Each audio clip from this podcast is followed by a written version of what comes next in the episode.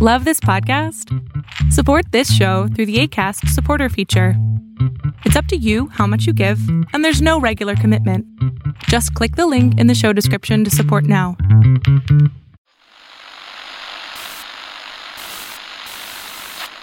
Nine, twelve, ten, twenty-eight, two, twenty-three. This is Deep State Radio, coming to you direct from our super secret studio in the third sub basement of the Ministry of Snark in Washington, D.C., and from other undisclosed locations across America and around the world. Hello and welcome to a special edition of Deep State Radio. It is November 2nd when we are recording this, the day before Election Day in the United States of America. Um, although it's November 3rd in Australia and New Zealand, and I have heard from some of those people that said, you know, like, get on with it. Uh, we are joined here today for our discussion about this momentous week um, by our two founding regulars, Rosa Brooks of Georgetown University Law School, who those of you who would have video could see us sitting there wearing a Biden Harris hat uh, and looking very darn stylish in it in Alexandria, Virginia. Hi, Rosa. How are you?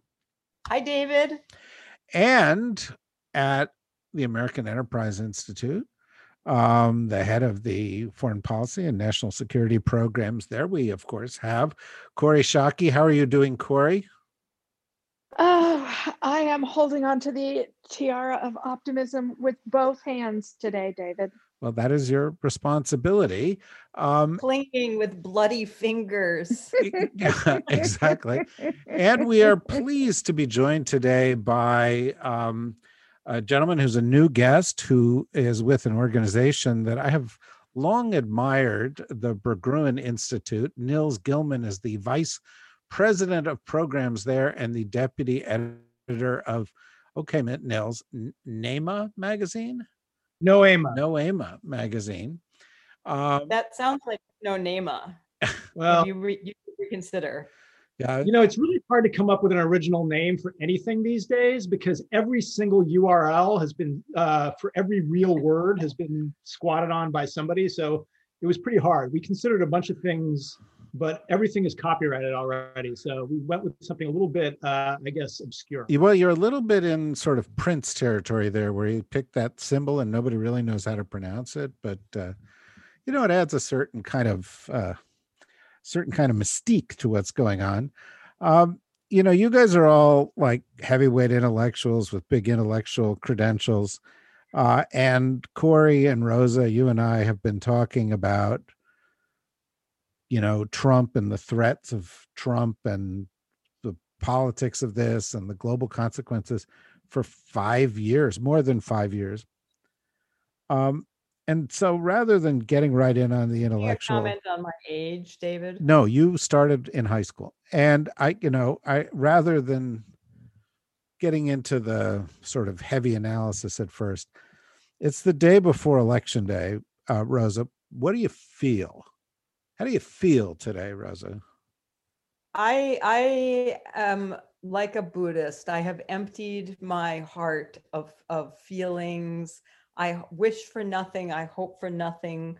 I accept the flow of the universe. Kori, that sounds like Rosa's full of shit to me, but um, what, how do you how do you feel, Kori? Or how do you feel about what Rosa just said?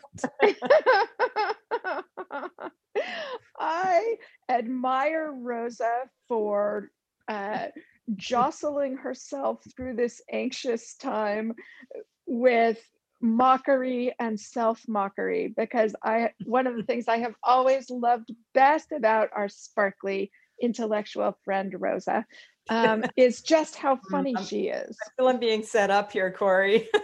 nope. Statement of fact. Well, how how are you feeling, Kori? How do you feel this day before this election?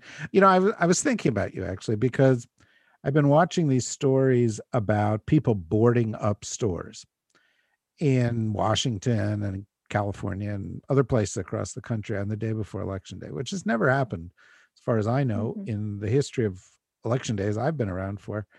and you have very finely honed sensibilities on these things, Kori, and I, I thought you would be particularly offended by that. Well, I'm not offended by it, but it does make me sad.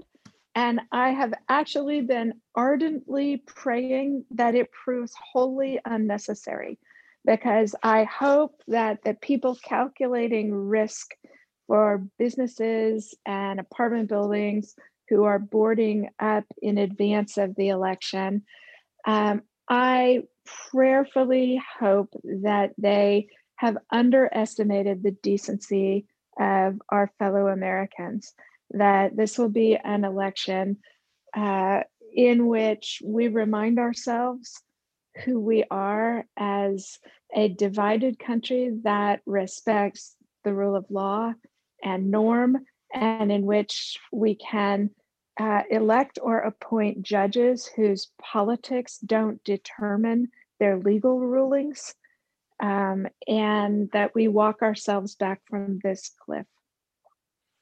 So, Nils, you're new to this. I'm Um, sorry, one other thing, David. Can I add one other thing? Of course. The thing I am most scared of is that the President of the United States is actively encouraging violence and voter intimidation.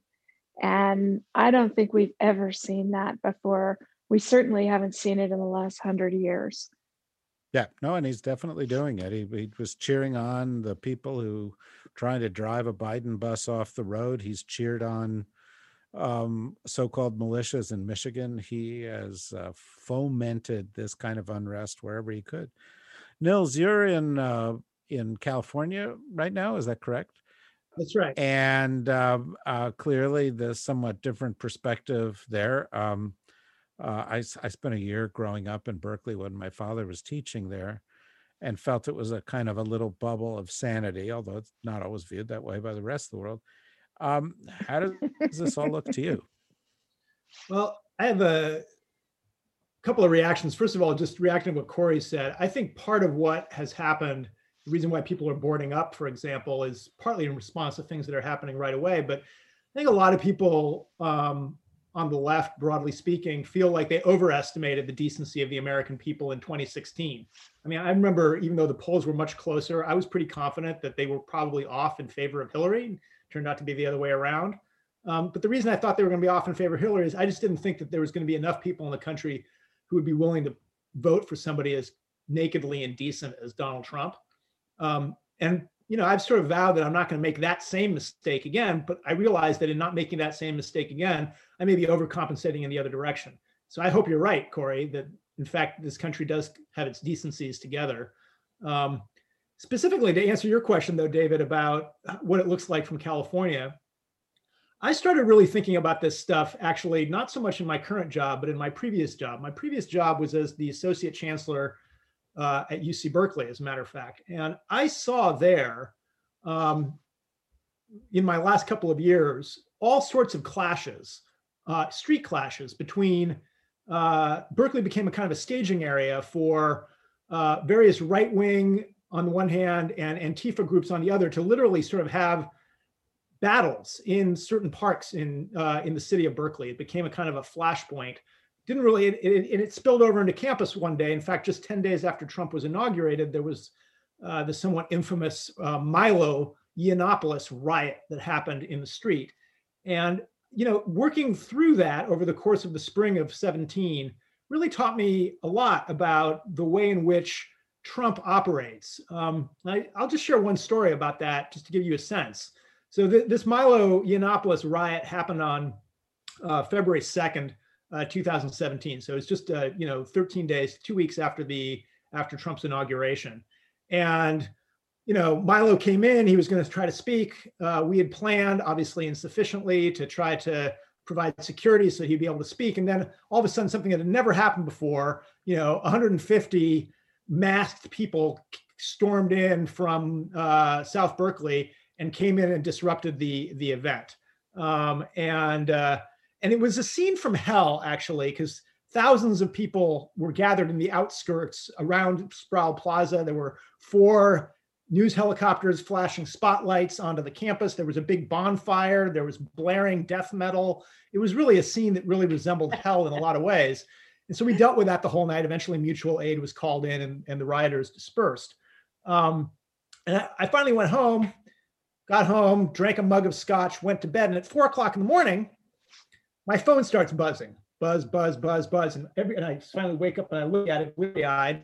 And I have all these text messages from various friends saying, Have you seen what the president has tweeted? Have you seen what the president has tweeted? And what Trump did in his tweet the following morning is he said, If Berkeley won't let conservative speakers speak, we're going to yank federal funding. So what happened next actually is the part that's interesting in this story. So I, I just I just rolled over and went to bed. I said he can't do that. It's irrelevant. But our media operation after, after a mug of scotch, I'm not surprised that you rolled um, back to sleep. Our media people started fielding calls from uh, journalists all over the country saying, "How much federal funding do you get?" Right, and so they started to try to figure out how much federal funding do we get from one source and another. Right, and I kept saying we don't have to answer those questions. He can't yank our federal funding. He doesn't have the authority to do that they said, but we have to respond to the media. We're used to a normal media operation responds to queries from reporters, right? And so we were supposed to do that. And then as, as the story evolved over the course of the day, say, well, actually, he can't yank it just from Berkeley. He'd have to yank it from the whole UC system. So then calls went into all the different UC systems uh, campuses. How much federal funding are you getting? And they're, all of their media operations get spun up. And then they sort of realize that people realize actually he can't just do it to UC UC system. He could, he'd have to do it to all public universities. And so then public universities across the country start to get these kinds of phone calls about how much federal funding do they get. And one tweet of Trump's had literally spun up hundreds of thousands of man hours of media and crisis media management at universities across the country. And that was a win for him that was what he wanted. He never intended to do this. He doesn't have the power to do it. But because he got inside of our OODA loop, he was able to sort of distract, you know, the enemy institution for days and days and days. It was insane. Yeah, well, you know, I think you're getting to something which is a bigger cultural issue here. It resonates for me because when I was a little kid, as I said, my dad taught at Berkeley. It was 1967. I was a little kid. I I remember this in part because Sean Connery died this week, and and I remember going to downtown Berkeley to watch movie Thunderball with my brother. It was the first movie I was ever allowed to go see um, on on on my own. But um, it was the beginning of kind of summer of love, hippie times. We would drive into Haight Ashbury and look at the hippies. Um, and of course, 68 proved to be a, a, a, year where there was considerably more violence because of the deaths of, of Martin Luther King and, and Robert F. Kennedy, and it was a much more tumultuous year. But there was never a moment in that period, and I, there were other people, I suppose, who, who lamented it all, but the, the period was full of this sort of sense of unrest, but but hope, unrest, but you know that this was happening in France as well, um, and and and in '68 and and beyond. Then you know in the Czech, uh, Czechoslovakia and so forth, there was this kind of sense of rebirth that comes from from revolution, and there is this sense of foreboding, Rosa, that is associated with the the the the, the fostering of these divisions. There's this sense you know tomorrow is supposed to be a celebration of democracy and and and for many people it's kind of a day of dread because there not only is there the threat of violence but there's a threat which has been articulated pretty clearly of a presidential coup that it might, you know, that the, they might just blow the whistle on democracy. Now, with some luck, they won't have the power to do that. But but it's it's a it's just not a feeling I've ever experienced in my life. Now, am I overstating that? Do you have a, that same kind of sense of appre- apprehension? No, I mean, yeah, I, I I certainly have a sense of apprehension. Um, and and I don't know if you're overstating it. Uh, you know, I didn't live through 1968. Uh, I I was a child in the 1970s.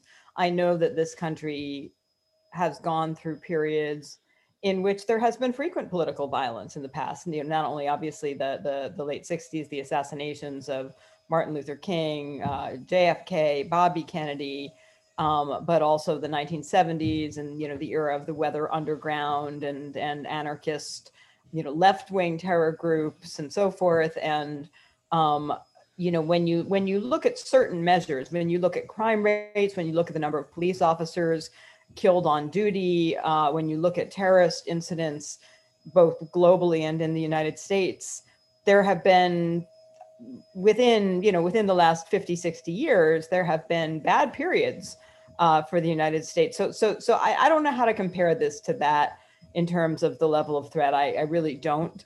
Um, I guess I I guess I feel uh, simultaneously a sense of a real foreboding, but also hope for real renewal. I I mean, you were David, you were sort of saying in 1968 it felt a little scary, but it also felt like the world was maybe on the cusp of very positive change. And in some ways that was that was accurate, right? That this was the era of the civil rights movement, the emergence of the women's rights movement, you know that we did begin. That was a it was an important period in which the united states and the globe began to move towards a much more inclusive form of politics than we had previously had um, although obviously we're not there yet.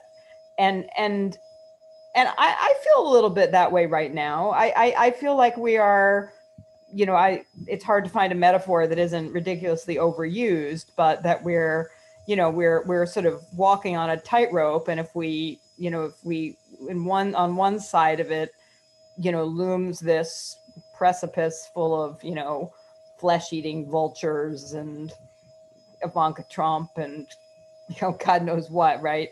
Um, horrors, authoritarian horrors lie on one side of it, and we could go that way, uh, and it could be very, very bad. And and I always, as you know, um, I always think that we underestimate the possibility that really, really, really, really, really bad things could happen. You know, that this is uh, you're a Californian. You know that we we we have millions of people who live on top of the San Andreas Fault and are kind of like, well, there hasn't been an earthquake yet, so I'm sure everything's fine. And everybody will feel that way until the day there's an earthquake and it's catastrophic, right? And and so I always feel like never underestimate the possibility of genuine catastrophe, civil war, et cetera. On the other hand, I feel like it might that might not happen. You know, Biden Biden could win decisively, sufficiently decisively that Republican leaders in the GOP all sort of say to him, "Sorry, dude, you lost. You know, we're going to go for 2024. Uh, meanwhile, you need to exit stage right here." Um, that does not, by any stretch of the imagination, mean that our troubles are over um, you know all those all those right-wing extremist violent groups will still be there. All of the nastiness that was unleashed and given given permission and praise from our president will still be there. We'll still have to deal with it. But if that happens if there is a biden administration um, it, particularly if the democrats are able to take the senate i also think we do have some real and astonishing opportunities for real renewal. And we've talked about this before the ways in which the Trump administration, for better or for worse, in many ways for worse, but in a few ways for better, has sort of shaken up American ideological categories, which have been so rigid for so long and, and widened the sphere of political discourse, brought together lots and lots of strange bedfellows. Nils and I have been working closely in, in the, our transition integrity project exercises with lots of uh, neocon never Trumpers who we previously would not really have had much contact with. And there's lots of common ground. And, and I think that the, the possibility of not of a real renewal of American conversations about politics and culture are there too on the other side you know one side lies the the broken glass and ivanka trump and the other side lies a genuine possibility of of renewal will be very very difficult but there is real hope there at the same time so i'm kind of I- I'm not I'm not all doom and gloom. I'm I'm sort of 50% doom and gloom and 50% excitement and hope. Kori, how does that how does that make you feel? You know, I mean, Rose is halfway there. Well, um, I have about the same distribution of apprehension and hopefulness that Rosa does, which I think is a first. Uh, I'm genuine. It's all glass half full, glass half empty, Kori. I am genuinely scared uh, by the number of my fellow Republicans who have been enabling the president's unconstitutional and reprehensible behavior.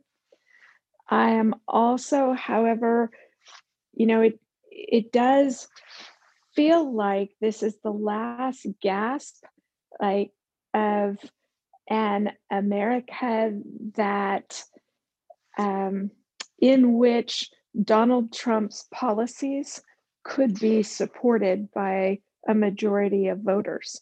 I it does feel like we are living in genuinely historic times and and that uh, I think what historians two generations from now who are teaching eighth grade history classes in American history will say about this time is that it's remarkable that so much change was achieved with so little violence. The passing from power of an outdated, um, not just an outdated elite, but outdated conceptions of um, who counts as as you know who deserves to be involved in decision making.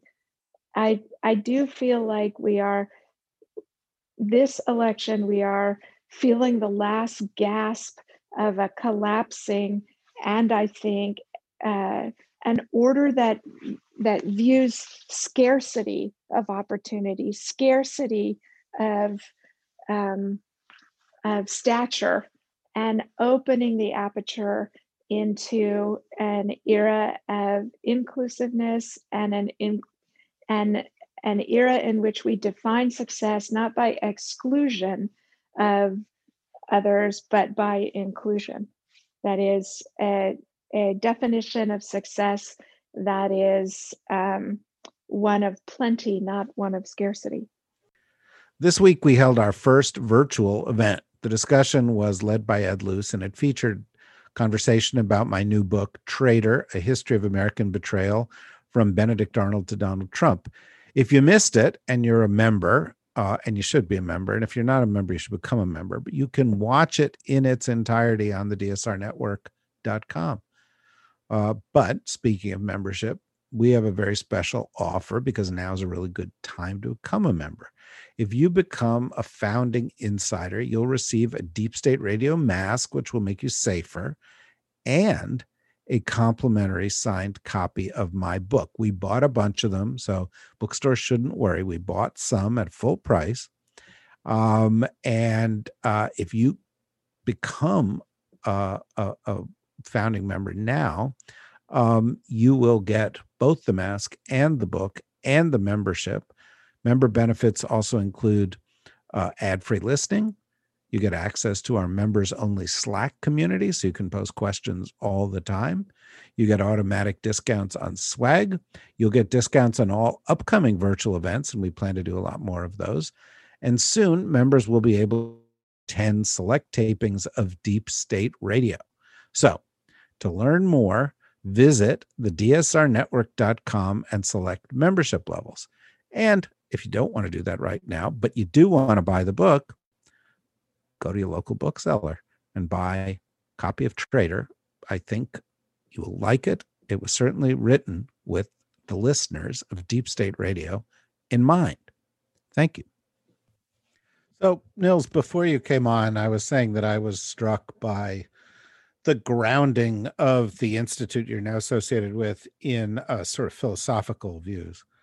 And if you listen to Rosa, you listen to Kori, um, and I think both of them are right. And I think if you observe the world, you sense that we may be at one of these sort of moments of sort of philosophical struggle as a country.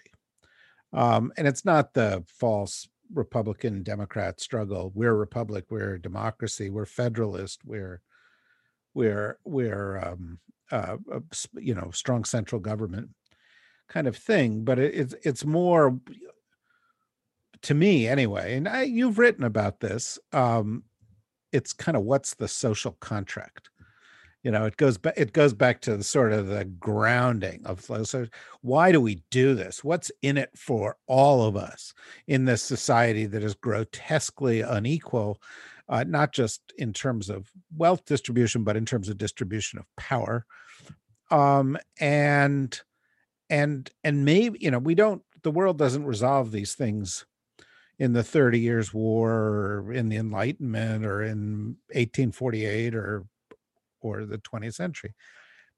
It does it in increments. And I'm just wondering if you get that is that is it you know am i again am i overstating this is this just you know politics as usual or is the united states does it have to come to grips with what does it mean to be the 21st century united states when for more than half of that century more than half of the population is going to be people we once thought of as minorities when it'll be the first entire century where everybody was connected to everybody else by technology um, and everything that everybody did was visible um, to everybody else and we're, we were connected to the rest of the world in a different way and and that this really requires not just going back and thinking you know what do we need to fiddle with inside the constitution but a step further back into why are we all doing this together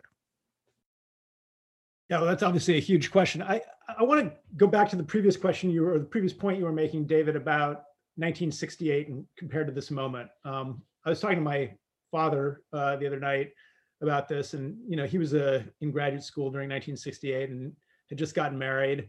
Um, and uh, you know, my mother moved from Denmark and into this country that was you know, literally in flames, and she wondered what, what the, felt like the wheels were coming off the bus at that point.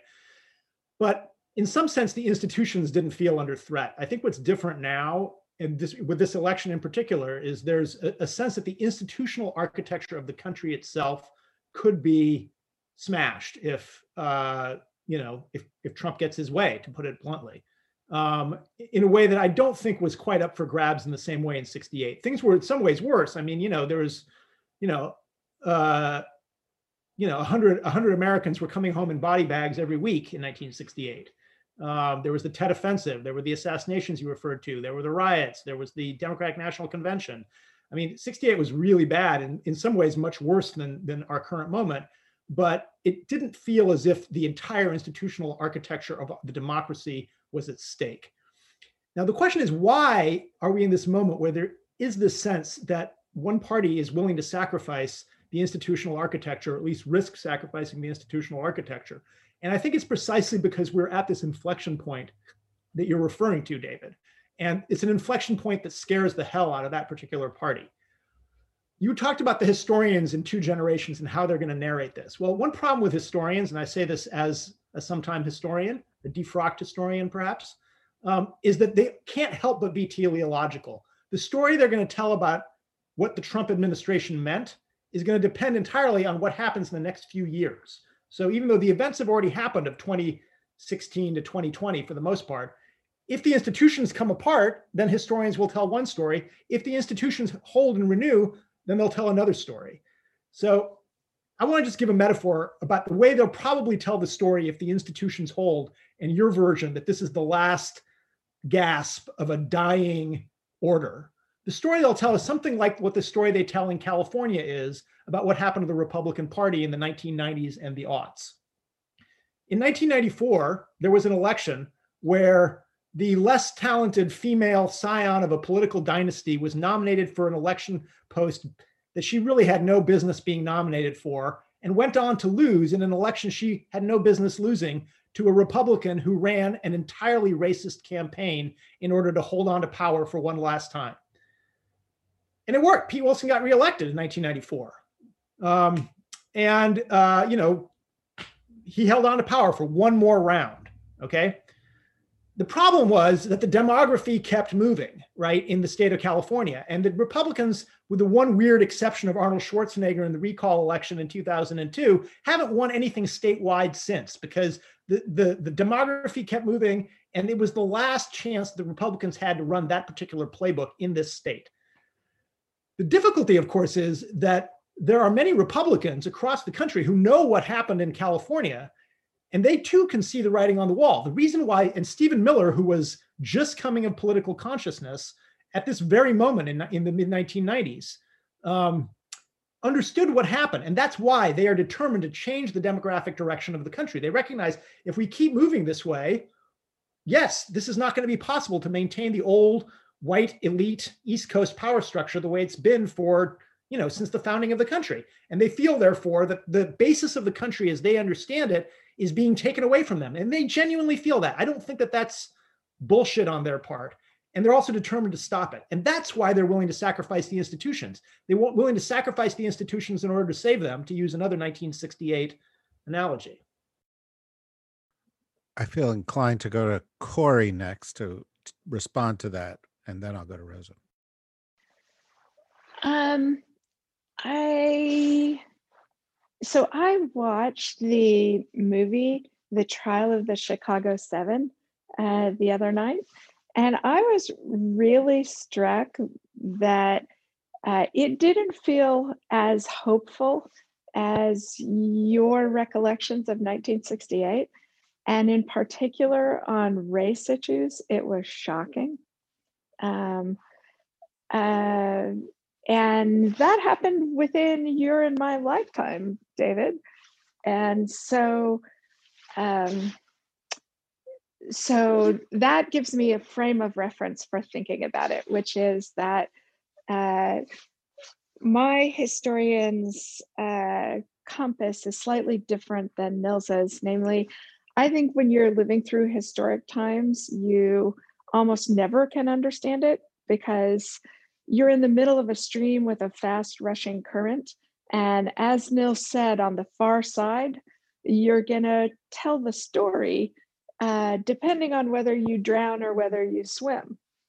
I, I don't recall the Pete Wilson election um, very carefully, so I can't I can't speak to the specific analogy except to say that uh, the ballot measure that Pete Wilson put up to deny illegal immigrants any sort of social services in California is what I recall casting the long shadow over Republican electability in the state of California.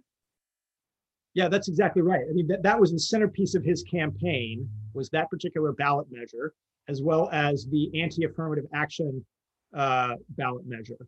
Um, and those two things, which were um, marketed, if you will, in an entirely dog whistly racialized way, um, were uh, designed to drive up the uh, Republican white voting base, um, and it worked. Uh, you know that, that that was the explicit strategy. In the same way, you know that ballot measures are often used to sort of create a, a, central narrative around a particular election. I mean, think about the way in which um, Karl Rove used the gay marriage issue to make that a central issue of the 2004 campaign by putting anti-gay marriage initiatives on the ballot in uh, six or seven states, if I recall correctly. So Pete Wilson used that kind of strategy in the 1994 campaign, and and and that was the ba- and you're absolutely right that uh, the backlash against those ballot measures and against the racial language the racialized dog whistling language that was used to market them um, is what caused the essentially demise of the republican party in california. And and now for better and both and for worse it's a one party state. Well uh, so that's where i was headed which was to say that um, the that Wilson and California Republicans bet that they could, they had the same kind of um, uh, recrudescence of the past that Trump is trying to market. And and you're right, it absolutely devastated Republicans' chances for statewide office in California. And and it showed that only a you know only lightly tinged republican like arnold schwarzenegger could get statewide office but the california republican party has remained um, uh, more extreme than republican parties where they are electable for statewide office. That is it didn't moderate or attenuate Republican, the, the bulk of re- voting Republicans in California. And so I think that does suggest cause for concern about how will we think about um, the 42% or so of Americans who continue to support Donald Trump.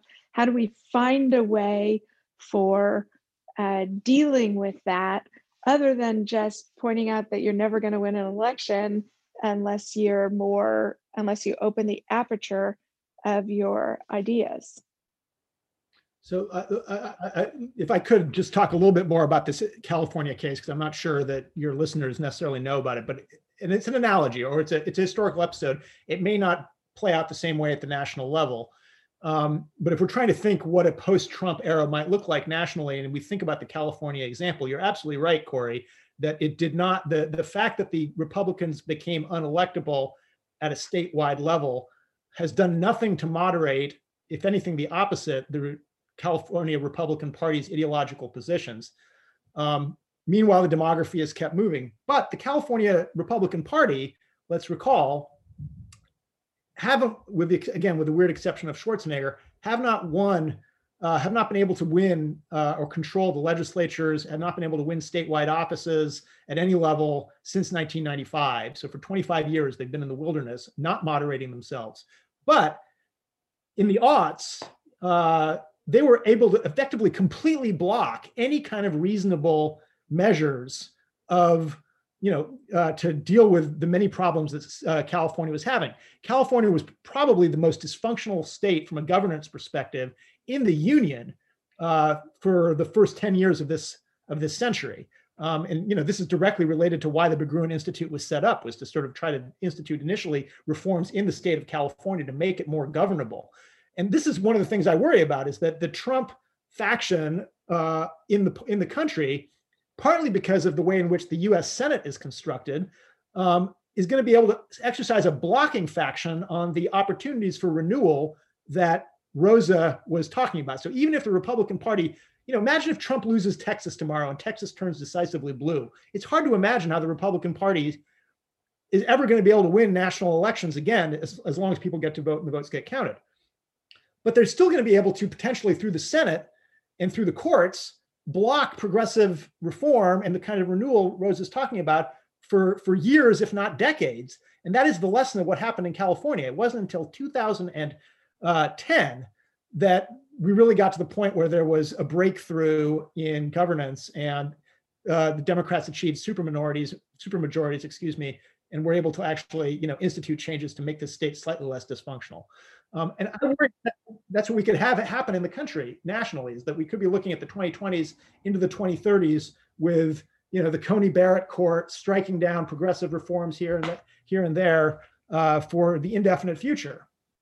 Yeah, no, and that's by the way not an accident, right? That's a 30 year plan of a group of people that have been trying to who recognize the demographic changes that are taking place and want to wanted to find ways to cling to power using other institutional structures. And that's why the mission that you guys are on at the Berggruen Institute is going to be a national challenge, not a California challenge going forward for where we are. But if I may, in the last part of our conversation here, um, uh, with with Rosa to take her to her darker place, um, the the the reality is that what we're talking about here is sort of two kinds of analyses going back and forth. One is the senator's standard political analysis. One side wins, the other side wins. There's ebb, there's flow.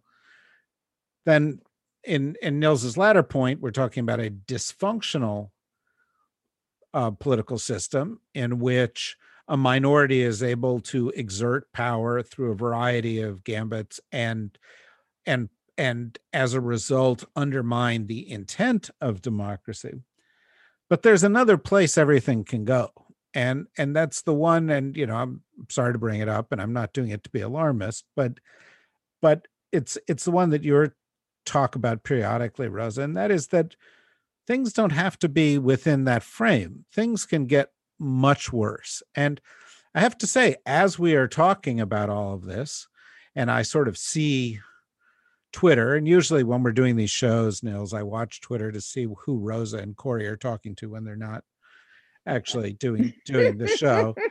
Um, and and and by the way, Rosa, I saw that you took the moment to tweet something. Out. I was tweeting your Yeah. stuff You out. support his Uh, book. Yeah, you were supporting my book. Yeah. I'm real. I'm really grateful for that. But having said that, I also noticed two things in Portland, Oregon, liberal Oregon. The governor has the National Guard on standby.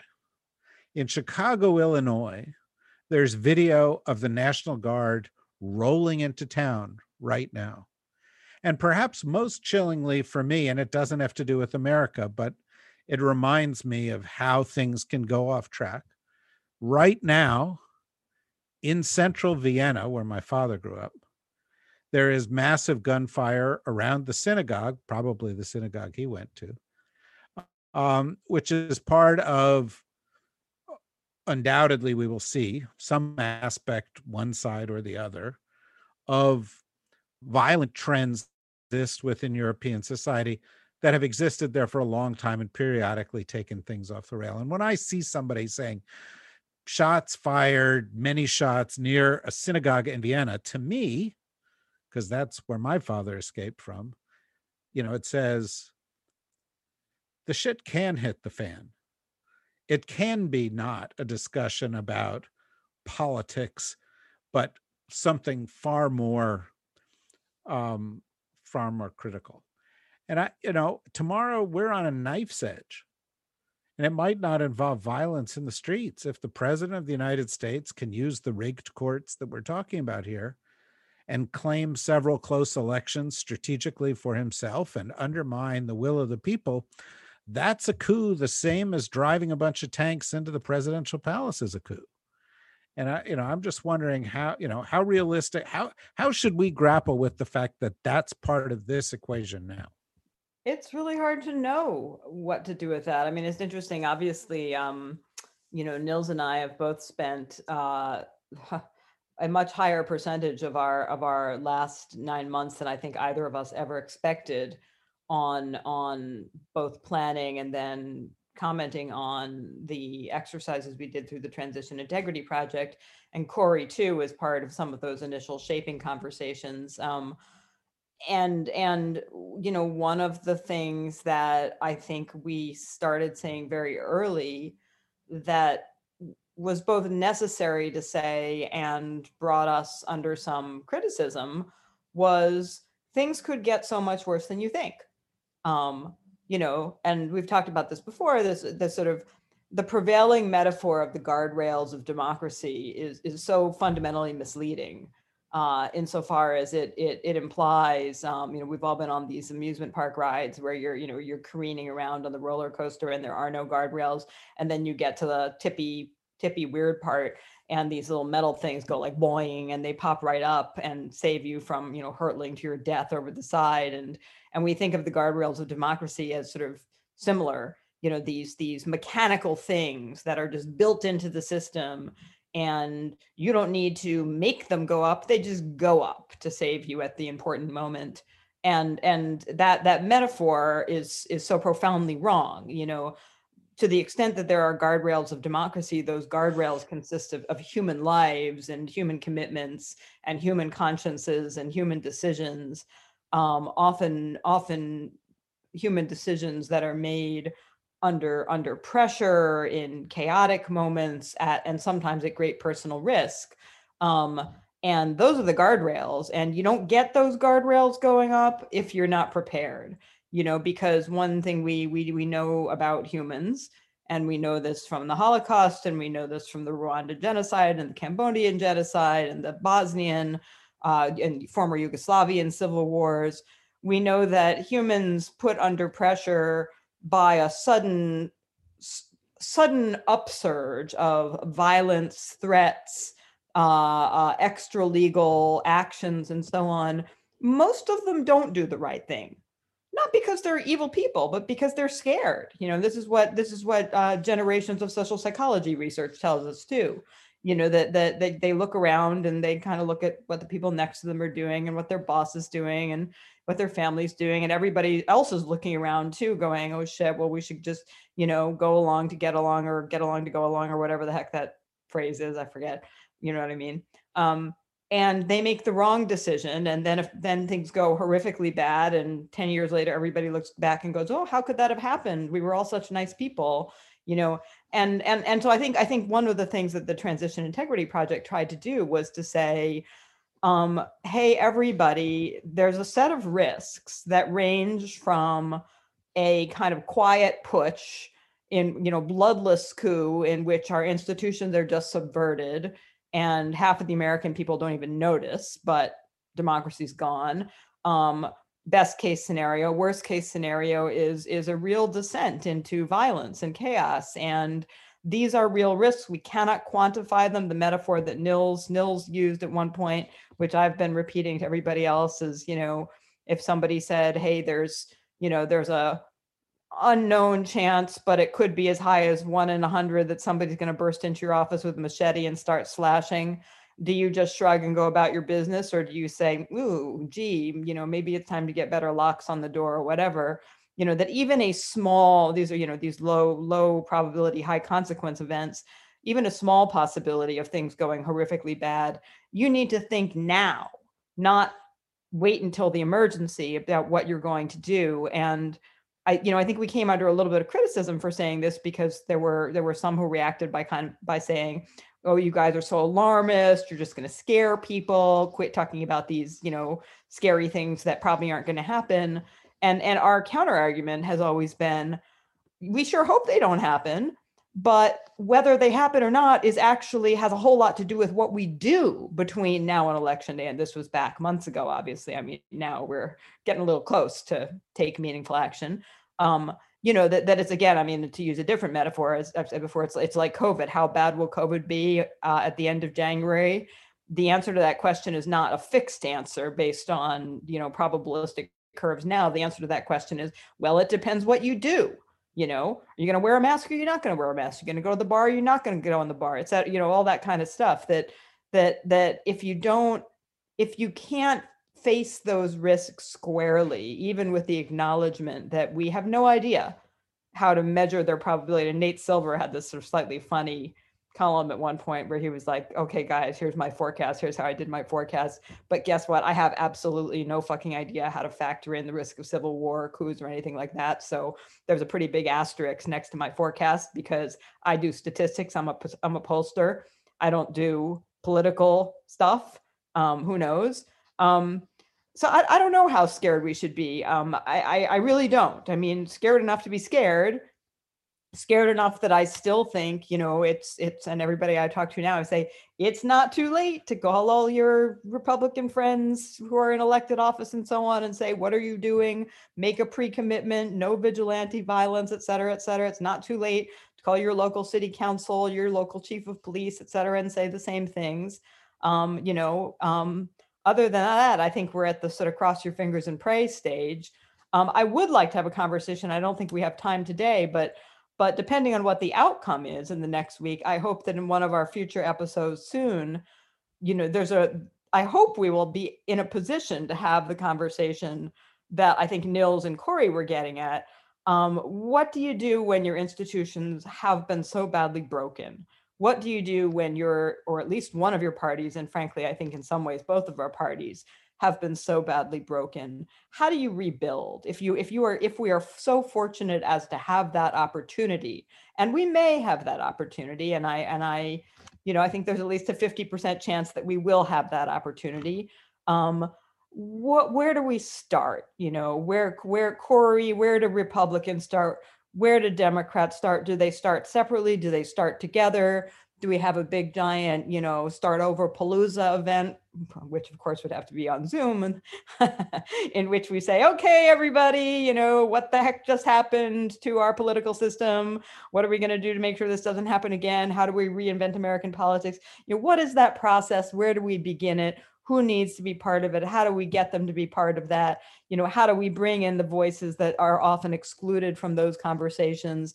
And that's I hope we will have the luxury of having that conversation rather than the where's the bunker entrance conversation.